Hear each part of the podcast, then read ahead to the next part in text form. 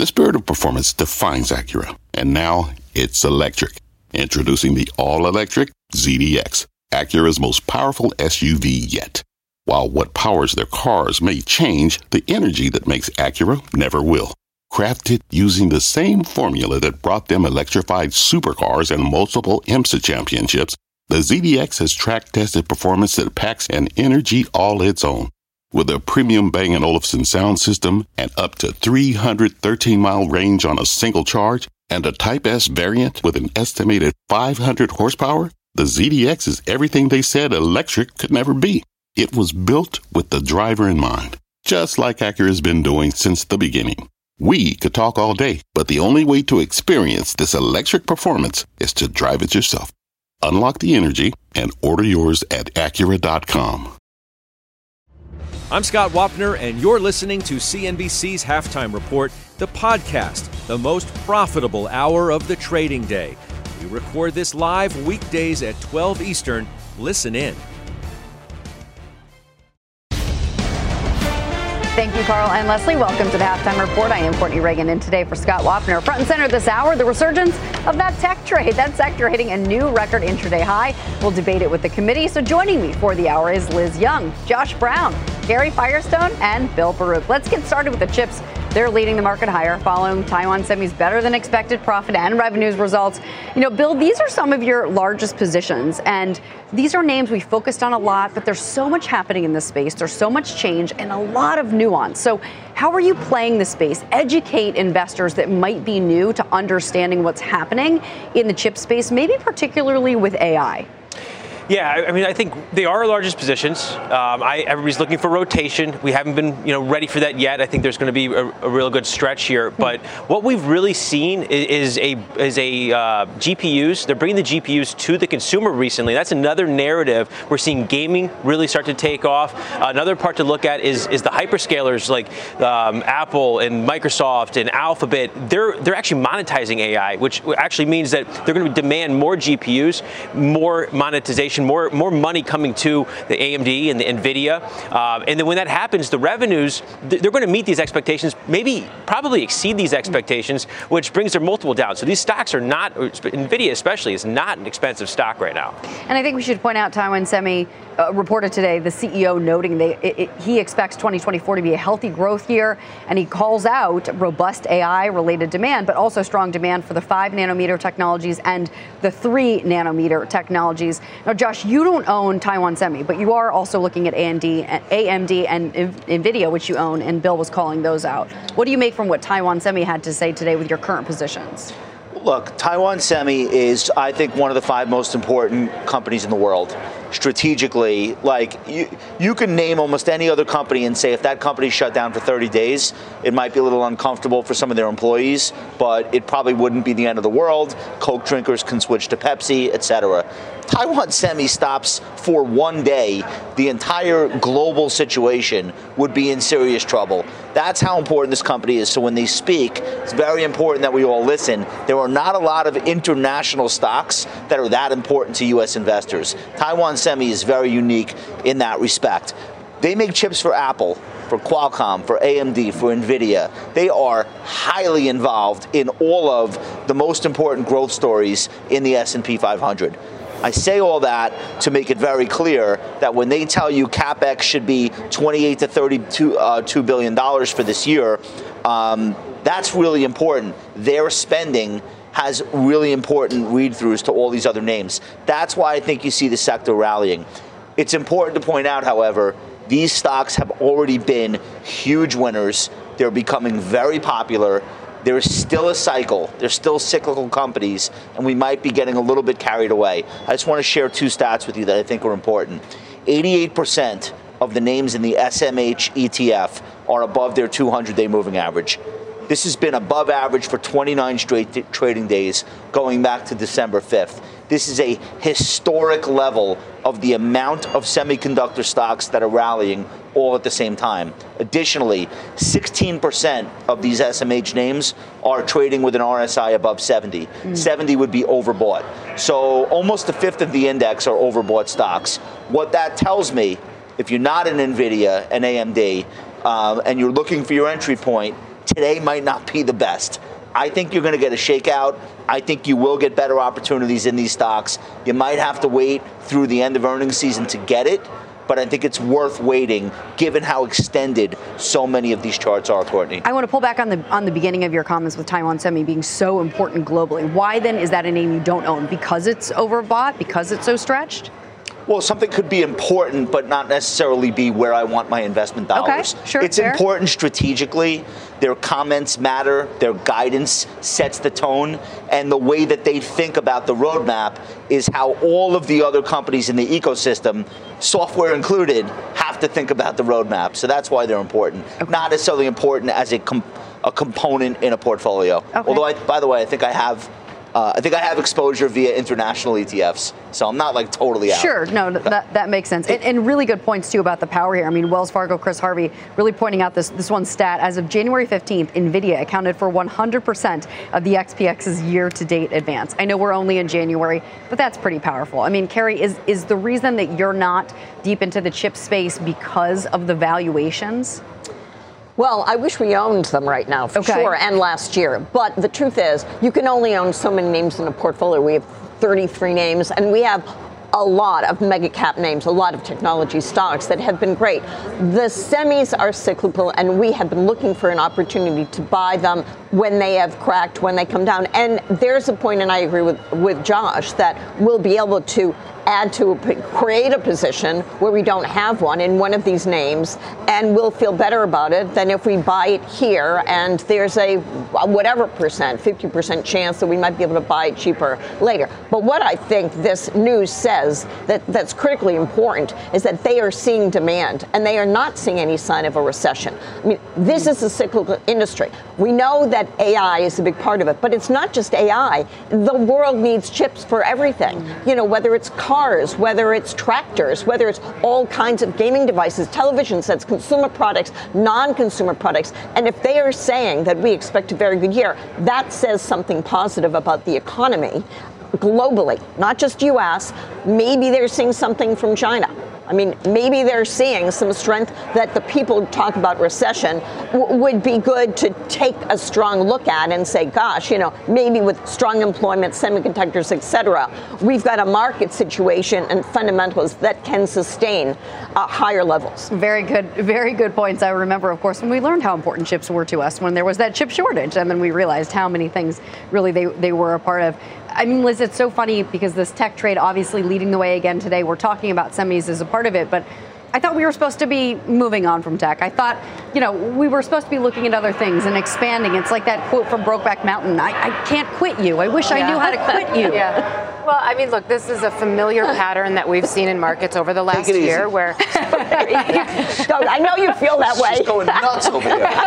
Everybody calm down. Very serious stuff to talk about. So, this is a familiar pattern that we've seen in markets over the last year where tech continues to be the thing that comes off the mat when we're worried about other stuff. If you look at some of the broad indices, though, today, obviously the NASDAQ is up pretty strongly, and you've got some of these large cap tech names again leading the pack. But look at small caps down today. You've got the Dow flattish to down these are not cyclical these are not cyclical signals right on a broad-based level. So i think right now we're just dealing with a situation where you've got some good news and that's okay. The market literally has been searching for good news a reason to go higher or a reason to move in one direction or another. We've gotten some good news on a couple different names. That's okay and it's okay for that to drive momentum for a day. I still don't think that big tech is going to be the leader like it was last year. Extremes don't tend to repeat themselves and that bifurcation that we and the spread between the best performing sectors and the worst performing sectors was huge. I don't think that's going to repeat, but that doesn't mean that big tech is going to be a loser this year. Yeah, it's hard. It's hard to see a scenario in which it would be a loser. I agree with that. That brings us really all together to our call of the day. The biggest tech of all the tech, Apple having its best day since May after an upgrade to buy at Bank of America. Josh, Karen, Bill, you all own this. We've seen what three downgrades for, since the beginning of the year. This is an upgrade. Uh, Bill, I'll start with you. What do you make of this move? Yeah, Apple, I mean, it's been the unloved one to start the year, and when things fall unloved, I mean, that's when I like them. I mean, that's that's why I think it really reinvigorate things here.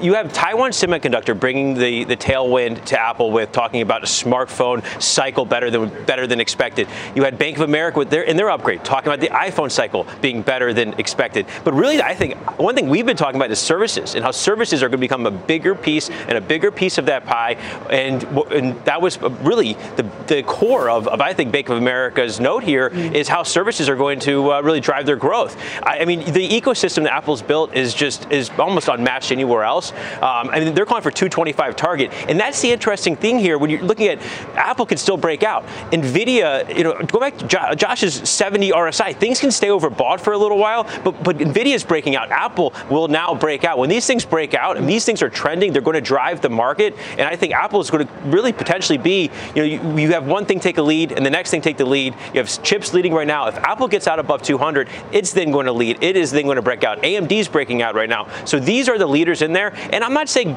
everybody needs to start chasing everything. Apple's probably the one right now where there's more upside, given that it hasn't broken out. But things can stay overbought for a while and, and continue to run here for a bit. And that's what we expect. For those that haven't seen the note, you know, one of the points you're, that you're saying higher growth in services as install base gets better monetized. And then also, I thought that this was really interesting about the belief that there's a stronger multi-year iPhone upgrade cycle driven by the need for the latest hardware to enable generative AI features to be introduced in 24 and 25. And Karen, you've been sort of nodding your head as Bill was talking, so jump on in. Uh, I think everything Bill said makes sense about the expansion of their um, their software, their services, why the market is enthused about uh, anything that points to the iPhone growing because, you know, face it, um, it, it's a consumer product, it's an expensive one, it is ubiquitous, it is dominant. And when things are good for Apple, they tend to be good for many uh, in the ecosphere. Sure.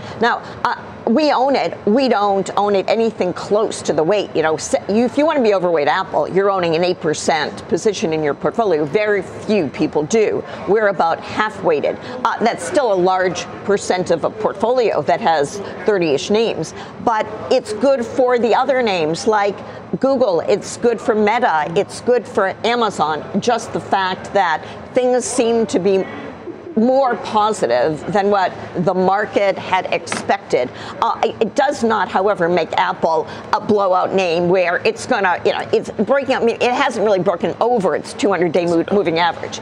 It, it, might be breaking out. Uh, we'll see what happens. But it's definitely better than the way people were feeling two weeks ago. Josh, do you think that it can hit 225 from about 208 where it was before this uh, upgrade came out? I think it can. I just don't think it has to happen this year in order for long-term investors to be satisfied. We've probably just gotten two years worth of stock performance out of this thing in like the last nine months. Mm. So from my perspective, it actually would make more sense to see this stock spend some time consolidating below 200. Now, that being said, there's two wild cards here, and I don't think either one of them have anything to do with the iPhone. Fundamentally, the iPhone is the most important thing they do. But from a multiple slash sentiment standpoint, if you ask me, okay, we'll get some earnings growth this year. Maybe the end the, the negative revisions is at hand. But how is it going to sustain 28 times earnings? Well, two things. The first, they haven't said a word about AI. They're uh, alone amongst the, the, the Mag 7, probably. They're the only name that hasn't gotten any benefit whatsoever in the valuation because of anything AI related. That could change on a dime. My friend Dan Ives is talking about the possibility of a separate AI app store being announced at some point this summer. I have no idea if that's going to happen. I'm just saying if it does, that's probably not in the stock. The second thing, and I think this is worth uh, exploring a little bit further later on, is they're going to come out with this Vision Pro, whether you think it's a mass market product or not developers are going to buy these things because developers understand that at a certain point they will nail the hardware. They will make this a must have product. And every developer, every app, they're going to need to have some version that's included in the device. So I think that that's part of the story where people are going to laugh at it when it comes out. They're going to mock the $3,500. They're going to laugh at the form factor and how annoying it is to get fitted for it. That cycle will play out, and then you'll see the articles start to turn. Somebody will say, oh, wait, actually, it turns out this is kind of cool. Mm-hmm. You're going to want to be in the stock for this. That's all I'm going to tell you when we all laughed at the AirPods initially, I think, and now we all wear them, right? Now it does feel kind of cool. Liz, I mean, obviously Apple is so important to the broader tech ecosystem, and so when you when you get an upgrade after three downgrades, what's the read through for the rest of tech? Well, I mean, Apple is one of those companies that's a bellwether just for sure. sentiment in general, and obviously very tied to the consumer and consumer spending and what the consumer is willing to do as far as their hardware goes. I think what's going to happen this year is you're going to see a lot of separation among those big cap names. They're not all going to act the same, particularly in an environment where yields are volatile and they really have to come through with the fundamentals. So I think to, to Josh's point, look, these are long term holdings. You can't believe in the American economy without believing in technology, particularly the companies that have already proved to be winners in the space. So I think you can hold them, but I would lower your expectations, especially based on valuations for a lot of these right now. Valuations would suggest that forward returns are going to be muted in the, the trades that are crowded. So lower your expectations in the near term and start to think about where you might be able to capitalize on tech in smaller cap names in other places around those industries. Wouldn't it be nice if we saw a little bit of broadening out, have a little bit more players on the field? If it could stick around. Exactly, yes. exactly. Let's pivot to the broader market here. Treasury yields are higher. The 10 year is at its highest level of the year. Yeah, I know, we're only in mid January. And March rate probabilities do continue to come down. The next Fed meeting is two weeks away. Bill, what are your expectations for what the Fed will do? It looks like potentially moving at least away a little bit from the, the sure, more surety or more certainty of those rate cuts. Yeah, it's. Uh, I mean, I think fourth quarter, if we go up there in the 10 year, is going to be a ceiling. I, unless something drastically changes. I think as we move into March, it's going to be a, somewhat of a coin flip. However, the Fed is talking off of it. I'm seeing comments right now, I think, from Fed President Bostic saying there's no no rate cut uh, until the third quarter. So I, I, mean, the markets are reacting. I, I, mean, we're going to continue to play this game where the Fed's going to continue to push it back, and, and there's probabilities. Yeah, they probably got ahead of themselves with seven rate cuts as coming coming through December into January. But as we evolve, um, I, I, do think the march is going to stay on the table. The question is going to be jobs. And the jobless claims print today, 187,000. I think that's going to be a low print for, for weeks or months to come. I think that that right there, some of the revisions and whatnot takes place around the turn of the year. Not surprised that December's uh, non-farm payroll report was strong. Uh, not surprised that we're seeing some jobless claims stay pretty low right now. I expect a lot of that to change in the coming weeks. We're seeing deterioration in New York uh, manufacturing, Philly Fed manufacturing. Um, so I, I think the economy. I don't expect a recession. I think we'll just we'll just see some slower growth, but steady slower growth. Okay, fair enough. I, I want to actually switch gears if we can to Phil LeBeau. He's got a news alert for us on Spirit Airlines. Phil, what's going on? Uh, the Wall Street Journal uh, is reporting that Spirit Airlines is considering its financial options. They are not saying restructuring. They are not mentioning bankruptcy, but that has been the concern that has been floating around among investors about whether or not Spirit Airlines, now that the JetBlue merger has been blocked, has the financial wherewithal in order to continue? Or does it have to restructure in bankruptcy uh, through Chapter 11? Helene Becker at Cowen mentioned that possibility immediately after the proposed merger was blocked. She also said, look, they could ultimately go from Chapter 11 down to Chapter 7 liquidation.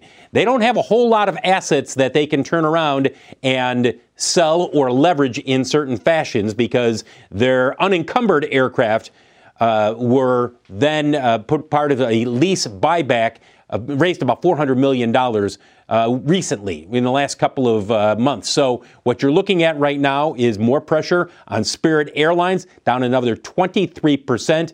And again, the Wall Street Journal reporting that the uh, company is looking at its financial options. Guys, I'll send it back to you. Well, Phil, thank you very much. It's a, a, big move, important move, and a name that continues to make headlines. Karen, what do you make of something like this? Not entirely surprising, I guess, that they're looking at options, right? What are they going to do? Well, they don't have many options. Yeah. And I don't know what this is worth. The airline business is really tricky. I followed airlines years ago, and it, it they're usually terrible stocks Does over the Spirit long term. Airlines fly people, or is it mostly livestock? I A don't- little I'm of not- both. I'm not You could be sitting next to a cow. Why would JetBlue want anything to do with this business? Low, uh, a worse, cost. a worse business than JetBlue? Uh, You wouldn't even think that's believe. possible, and then they found one and they want to buy it. Yeah, it, it didn't make any sense. They realized it a little late for you know, the whole deal crashing. I don't know. It just it shows bad management. It shows bad karma. Yeah, the airlines definitely seem to be a trade a trade that's that's a little tough. I want to go back to sort of the conversation we were having there before. Um, Josh, obviously, two weeks away from this FOMC meeting, uh, Bill was talking about the jobless claims. What about those retail sales numbers coming in pretty strong? If you're the Fed, how do you how do you read that? I don't see any eco- economic slowdown when you're talking about the consumer. Look, there is this really perverse thing going on where actually higher rates drive more consumer spending. It makes no sense until you understand a lot of the spending taking place is is uh, people in the top half of the income and wealth distribution. That's what's driving all the travel. That's what's driving all the the uh, luxury uh, goods, etc. Why are these people spending more after 525 basis points worth of rate hikes? Well, there's a wealth effect. And the wealth effect is not just in the value of their house, which, by the way, those have stopped going down six months ago. And the wealth effect is not just the value of a 401k, which, by the way, all time record highs for most normal people with a normal allocation, but it's also in how much cash your cash is throwing off. So if you have six figures in a bank account, it was yielding nothing two years ago, and now it's yielding four five percent, at least the portion that you moved into a higher um, in, in, into a higher yielding vehicle. You feel even wealthier than ever. Hence, let's fly the whole family to Aruba. Go to Aruba right now. It's an animal house. My friends were there last week. They were talking about knife fights over lounge chairs. That's what's going on with consumer spending. The Fed has actually exacerbated consumer spending amongst people who have no mortgage and a lot of cash. And that's why you're seeing the numbers that you're seeing. I don't know what to do about it. I'm just telling you it's a very real phenomenon, unintended consequence of, of all of a sudden giving people that level of, of income interest. I, I just want to say that the Fed, through the whole inflation scenario with raising rates, made a point of saying, you know, inflation, uh, you know, it, it's very, very sticky. We got to be careful. We're data driven. Right now, the messaging again is the same. Don't get so excited about rates coming down, even if they're going to lower the rates in May. They're going to keep messaging that way because they don't want people to think the rates are coming down fast and Lowering rates might more. be the only thing that, That you could stops, do to yeah. stop the consumer I from don't know. Well, that would be backwards. I, I would like to stop, stop Yeah. the knife fights over the Yeah, beach yeah, chairs please. too. You will That- never, not get. in Aruba. Yeah, not Not, Aruba. not that one happy I, I want to be front, front and center. Liz.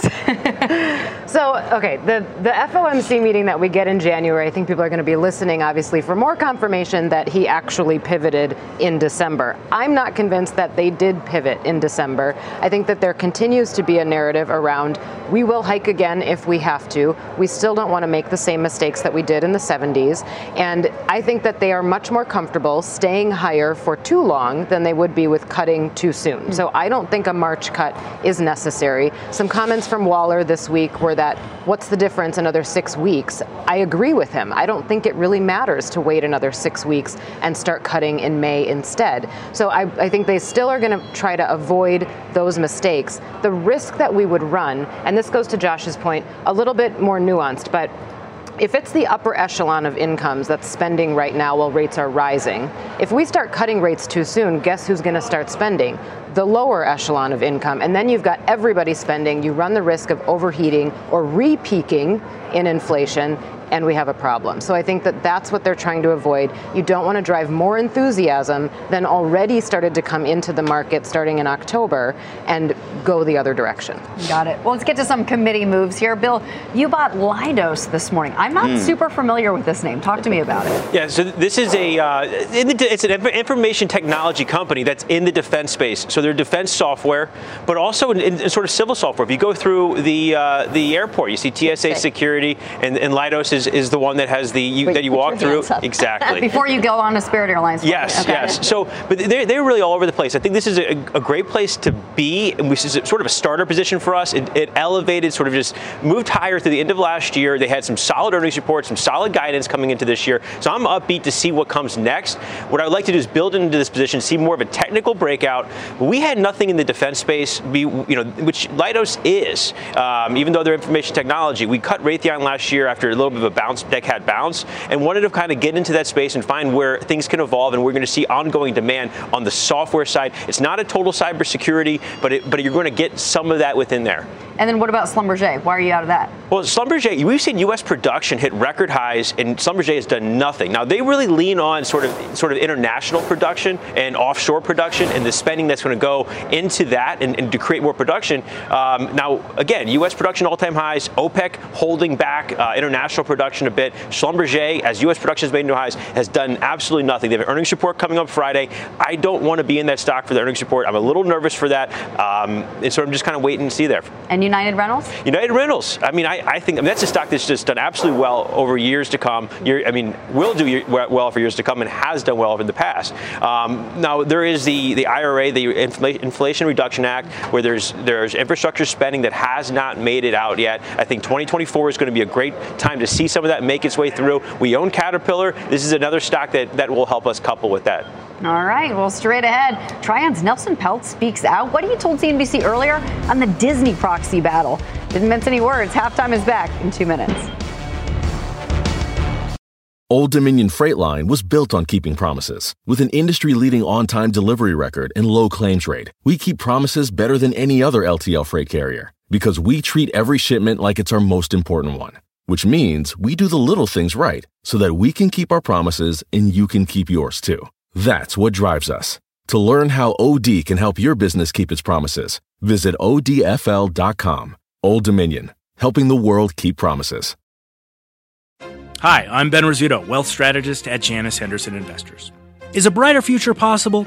At Janus Henderson, we think it is. For 90 years, we've worked to help clients achieve superior financial outcomes and fulfill our purpose of investing in a brighter future together. We know that this means our thinking and our investments are helping to shape millions of futures. At Janus Henderson, we are committed to helping you invest in a brighter future for the next 90 years and beyond. To learn more, go to janushenderson.com. The proxy fight between activist investor Nelson Peltz and Disney is heating up. Here's what he had to say on Squawk on the Street this morning. this com- company is just not being run properly. The board oversight is is awful. Uh, it really is. Uh, the park, certain as I said, certain rides were great, but you can see it's getting a bit long in the tooth. They need more capital invested. They need more capital invested now because the competition is getting keener. Bill, you sold Disney last year. Is there a point at which you would get back in when you think that they're turning something around enough to juice up the stock price? Yeah. eh, Last year, first quarter had had that uh, Nelson Peltz kind of every okay. He's doing something activist here. Bob Iger is, is stepped in, and, and you're going to start to see this uh, this everything the vision come to fruition. I got a little excited about it. We were in it for that move um, out of out of the first quarter, but when that thing just sort of petered out and and it started making new lows, I, okay, I won't give myself all the credit. Maybe I sold it a little a little higher than where it is right now, but I mean a little lower than where it is right now. But um, you know, I, I don't see a reason to get in there until something really changes. I, I mean, I'm just really disappointed. I mean, they lost all the Indian subscribers, uh, and then they continue to get worse there. Um, there's, there's no real direction. I mean, I haven't really even heard much from Bob Iger recently. It's not even on my radar right now, so I just kind of stand away. Karen, if, if they're looking to do cost cuts, but streaming was supposed to be this growth engine for them, I mean, how can they do both at the same time? Do, do they have to pick? Are they out of the streaming wars as a true competitor? Uh, no, they are in the streaming wars, and they're in a lot of wars. And unfortunately, since Iger came in, and Iger was a master uh, during the years that he built the company into this behemoth, and it was all of the best of media and entertainment. Unfortunately, the media and entertainment world has changed so much that that common group of companies no longer work together, and he is having difficulty selling any of these pieces at the prices he thinks they're worth. I mean, they still have ESPN, They still have ABC. They have so many parts of a business that don't work together the way they were supposed to. That, you know, yes, you can cut some people and you can cut parts of the streaming universe from Disney Plus, but they still own Disney, and Disney Plus was great for kids, and they should keep that. But do they want to compete with Netflix? No. What are they going to do about the broadcasting business? What are they going to do with ESPN? Everyone has these questions, and they're not answering. Yeah, and speaking of the streaming wars, Netflix getting a target raise at UBS and Piper Sandler. Josh, you've been watching Netflix. Is this just still winner takes all when you're talking about streaming when it comes to Netflix? I don't think it's winner takes all, but there are too many players. Netflix won already. If you if you ask like how did the, who won the streaming wars, they are over. Netflix won. It's the only profitable streaming service. Period. Not only profitable, but still growing. Largest and still growing. Um, Disney is more than just streaming. So it's a really tough comparison. Do you like? Is the suggestion Right. we want Netflix like um, uh, growth and margins? Okay, so stop doing everything else Disney does. I don't think that's what. It, so nobody's really saying that. So it's it's it's a little bit apples and oranges. If you just on a standalone basis want to say Disney's media business, it's Disney Plus, maybe the the box office stuff, maybe ABC, ESPN. Let's comp that to Netflix. Netflix looks uh, smaller, but maybe more attractive right now. Um, Disney still has levers to pull. The bigger issues here, I think, are strategic and not not all execution. We don't know what they're going to do with uh, ABC. We don't know what they're going to do with ESPN. Those aren't small questions. That's a really, really big deal. And every day they don't do anything, those properties are worth less. Every day. And if it goes on another year, ESPN will find itself competing with Amazon, Apple, and companies that literally have a money printer in their basement for the rights to the most important things NBA, NFL. So that's the problem there. Until they resolve that, I really don't think it matters, you know, how many billions of dollars they spend on, on TV shows. They really have to get the strategy part right. Personally, I trust Iger. Uh, and it would be nice if we heard more from Nelson Peltz on what the actual strategy is, other than just give me a board seat. So I think Disney kind of has a point there. Point there. It's like, look, we took 30 meetings with you. What do you want us to do? What's the right answer?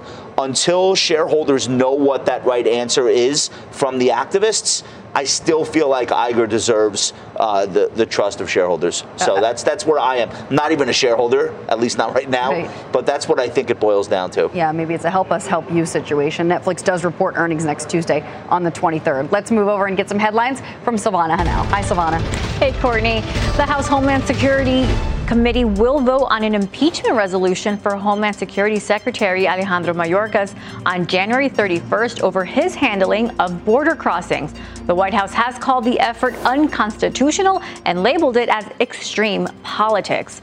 In Northern Ireland today, tens of thousands of public workers walked off the job to protest the lack of pay increases stemming from political deadlock. The Democratic Unionist Party has refused to share power with Irish nationalists, Sinn Féin, which has prevented the government from functioning for nearly two years.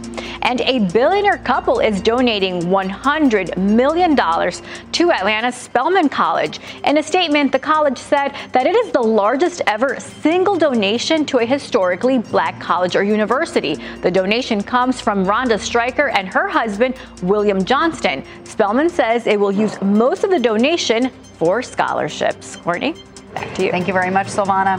Well, coming up, the PayPal trade shares dropping 20% in a year as competition in the space ramps up. We're following the money and how to play it. That's coming up next on the halftime report. We'll be right back.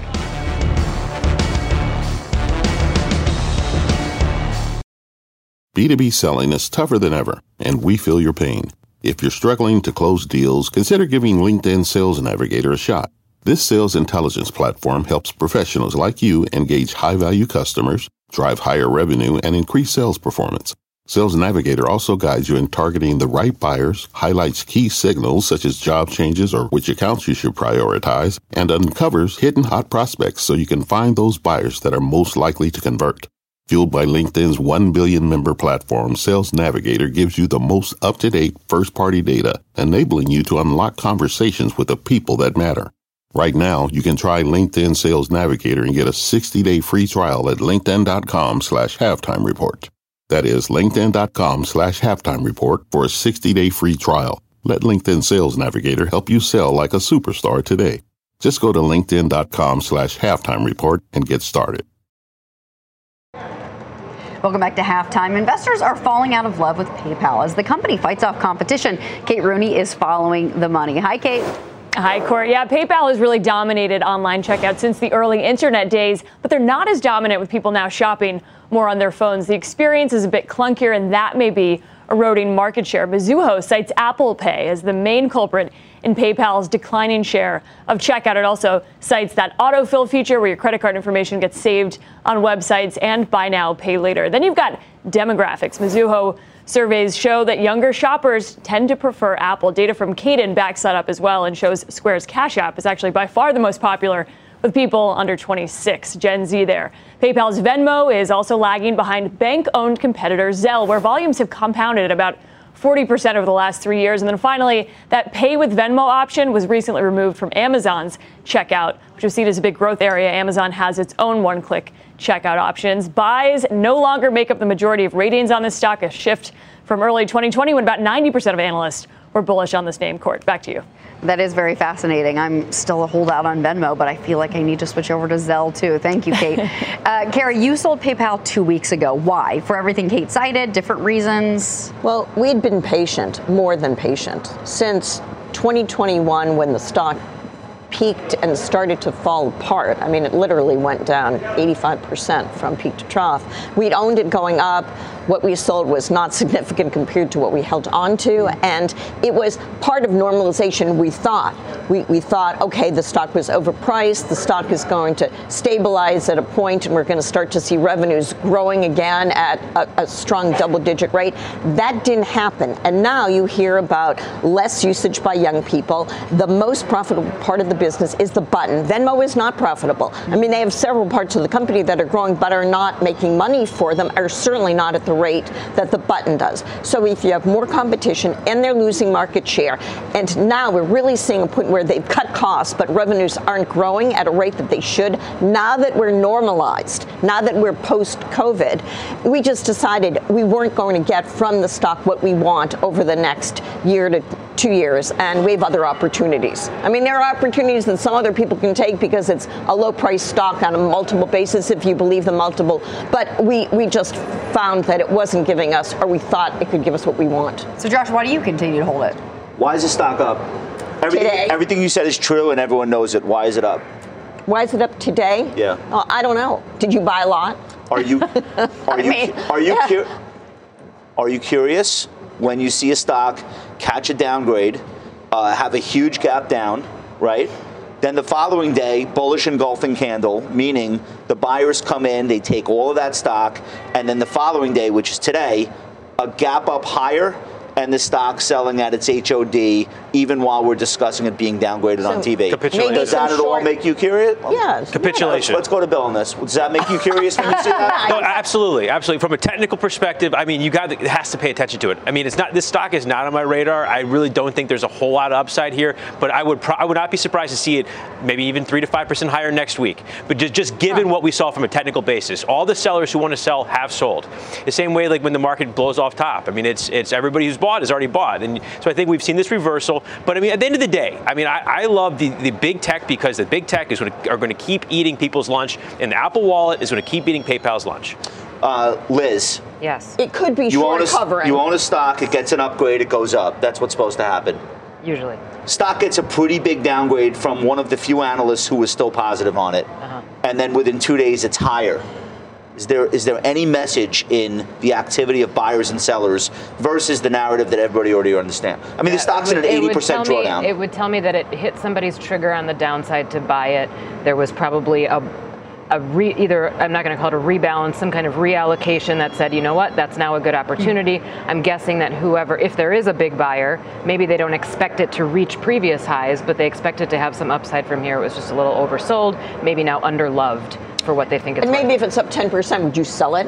I'm just curious. I mean, what's Maybe your time I just frame or so, price target? so I just that wouldn't matter to me. So I just bought it. I haven't been sitting in it all this time. So it's a different mentality. From my perspective, I think 56 is a pretty good risk management area. 56 was support after this recent downgrade. There were no sellers left when it got to that level. It lifted like trying to hold a beach ball Well, under we didn't under the sell it at 56, but yeah, I'm I understand you what did, you're saying. but there, no more sellers showed up. So that doesn't mean it's over. Or that, now, what I would tell you is it's been a downtrend for three years. Very rare.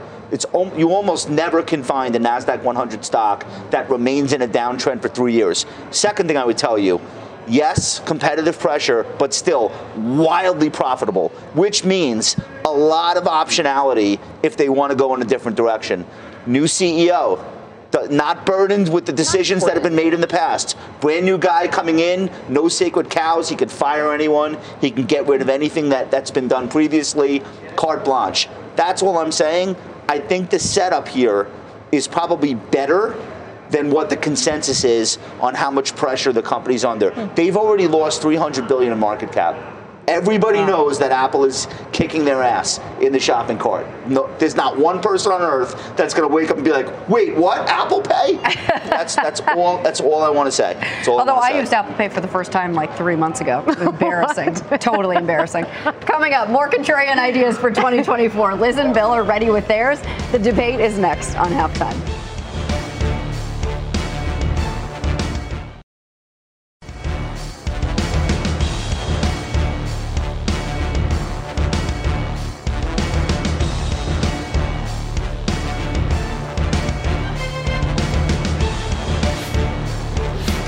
Welcome back to halftime. We are continuing our series on identifying the committee's top contrarian ideas for 2024. So, Liz, you get to go for it first. What do you have? Uh, I have a ETF DBB. This is a base metals ETF. The contrarian idea being everybody thinks inflation is coming down in a linear fashion. What if it goes back up? What if we see a resurgence because the Fed cuts too soon?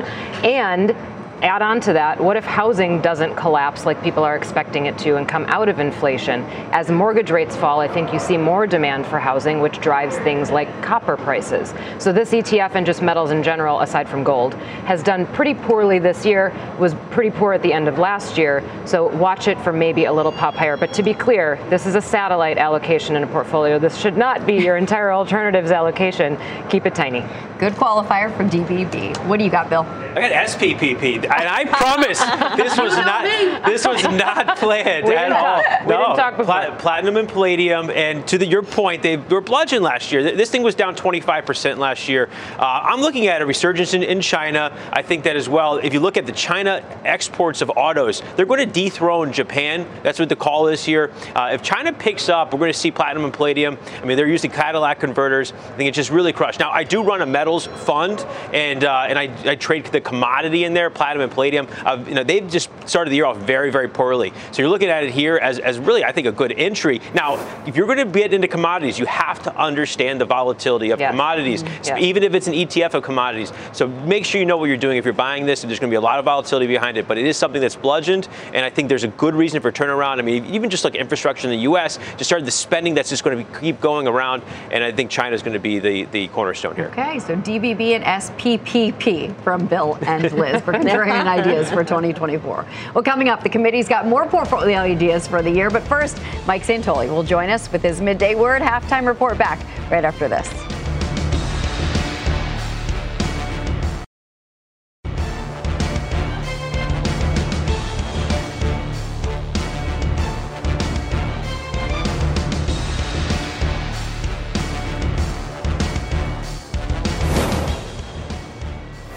We are back on halftime. Senior markets commentator Mike Santoli joins us with his midday word. You still got the Nasdaq leading and the S&P positive, but it does seem like we've lost a little bit of wind from the sails of the market here today. It's, is it Treasury yields, Mike? Yeah. Some days, uh, pretty much moment to moment, the market tells you what it's paying attention to. So the highs uh, for the morning in the S&P 500 were made just as the 10-year Treasury yield started that run up to 415. It's just like a you know four or five week high. It's not at particularly stressful levels, but it does, I guess, encapsulate one of the anxieties of the market right now, which is you've had some a good run of economic data, retail sales, really low jobless claims today, and the question is, can we take heart that that's the trend of the economy? In which case, we can be fine with somewhat higher yields, or the Fed starting rate cuts a little bit later, or is that sort of just a little bit of an elusive head fake, and we actually have a slowing economy, and the Fed's going to be late? So it's all happening in the context of a very, very normal routine pullback after a sprint uh, to two-year highs at the end of last year, but uh, getting a little bit of anxiety in there as as below the surface you're seeing some deeper pullbacks. All right. Thank you very much, Mike, yep. for joining us and keeping us on track. Coming up next, Trade School. It's in session. The committee debates some of the most unloved stocks and which ones could be good bets for the year ahead. Halftime is right back. No conversation? We're back on halftime. Time for Trade School. Josh, you're breaking down some of the most unloved stocks in the NASDAQ 100. This is where you get to explain, teach us what you're thinking. So, the general idea is in, in any huge market rally, there are always going to be companies that have been left behind. A lot of people are saying to themselves, like, all right, the NASDAQ's up 50% last year. What do I do? How do I buy a stock that just went up 100%? It's really hard to do, and sometimes it's worth uh, doing that, but not always. On, on, on the flip side, side, sometimes it's worth looking at some of the stocks that have not participated. And when you do that, you have to recognize two things. And the first is these are severely impaired uh, strategies. Whatever these companies were trying to accomplish, it wasn't working. The question is is there something that they can change, or things they can change in most cases, that might all of a sudden resonate with investors? So we looked at the worst performers in the NASDAQ 100 and we were looking for names where uh, they were either in technology, consumer discretionary, or healthcare. They were sort of in growthy areas, and which ones are maybe worth a second look. So I picked out a few. I think Illumina is really interesting. It's it's healthcare technology, diagnostic equipment. There was an activist fight with Carl Icahn. It's just been a total basket case, but I think it's worth a look because healthcare has been lagging. If healthcare turns up, this is the type of stock that could get rediscovered. Um, I look, took a look at Siri. That's the one that's down the most out of the Nasdaq 100. It's down 92 percent. And of course, the whole thing is reliant on people continuing to pay subscriptions. It's been a really challenged business. The only thing they have that's special is Howard Stern. Howard Stern is probably on not just the back nine, but maybe the back two of, of his radio career. And, uh, you know, it's, it's, uh, but again, what could change at, at a company like Sirius? So I just think it's the type of thing where if you see the market up huge, just recognize there are companies that have been left behind. You probably don't want to own all of them, but probably there are a few names in there where something is not being appreciated by the market and you maybe uncover a gem. So that's the idea behind the Hateful Eight. Very interesting. And PayPal, though, also on your Hateful Eight. I mean, it's one of the worst stocks in the history of mankind, as we all know. As so how could it not be I, there? And we had a very interesting conversation about that earlier. Well, stick with us because final trades are coming up on halftime. Tomorrow, Scott Wapner, live from the American Express. Exclusive interviews with the CEOs of American Express, Delta, and more. Coverage throughout the day. Tomorrow, only on CNBC.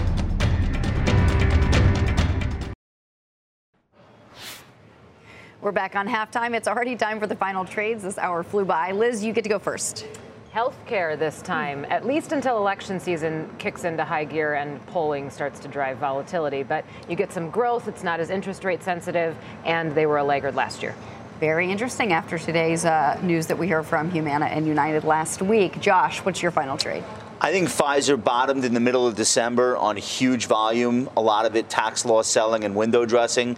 It's about to retest that level here. I think it'll hold. I'm in the stock, relatively recent purchase. Karen? I'll go fast. Autodesk, it's a software company for construction and industrials and should start to have a good year. And Bill, take us home. AbbVie, stay diversified. It's broken out. I think we could be running at the uh, 2021, 2022 high, 176. Got it. That does it for halftime. You've been listening to CNBC's Halftime Report, the podcast. You can always catch us live weekdays at 12 Eastern, only on CNBC. All opinions expressed by the Halftime Report participants are solely their opinions and do not reflect the opinions of CNBC, NBC Universal, their parent company, or affiliates, and may have been previously disseminated by them on television, radio, internet, or another medium. You should not treat any opinion expressed on this podcast as a specific inducement to make a particular investment or follow a particular strategy, but only as an expression of an opinion. Such opinions are based upon information the Halftime Report participants consider reliable, but neither CNBC nor its affiliates and or subsidiaries warrant its completeness or accuracy, and it should not be relied upon as such. To view the full halftime report disclaimer, please visit cnbc.com forward slash halftime report disclaimer. From a flat tire in the city to a dead battery on a distant drive, AAA is partnering with T Mobile for Business to accelerate response times and get more drivers back on the road fast. Our nationwide connectivity powers location telematics, so AAA's fleet can find stranded drivers quickly while being fully equipped with the in vehicle tools to have answers when they get there. This is elevating the member experience. This is AAA with T Mobile for Business. Take your business further at T-Mobile.com slash now.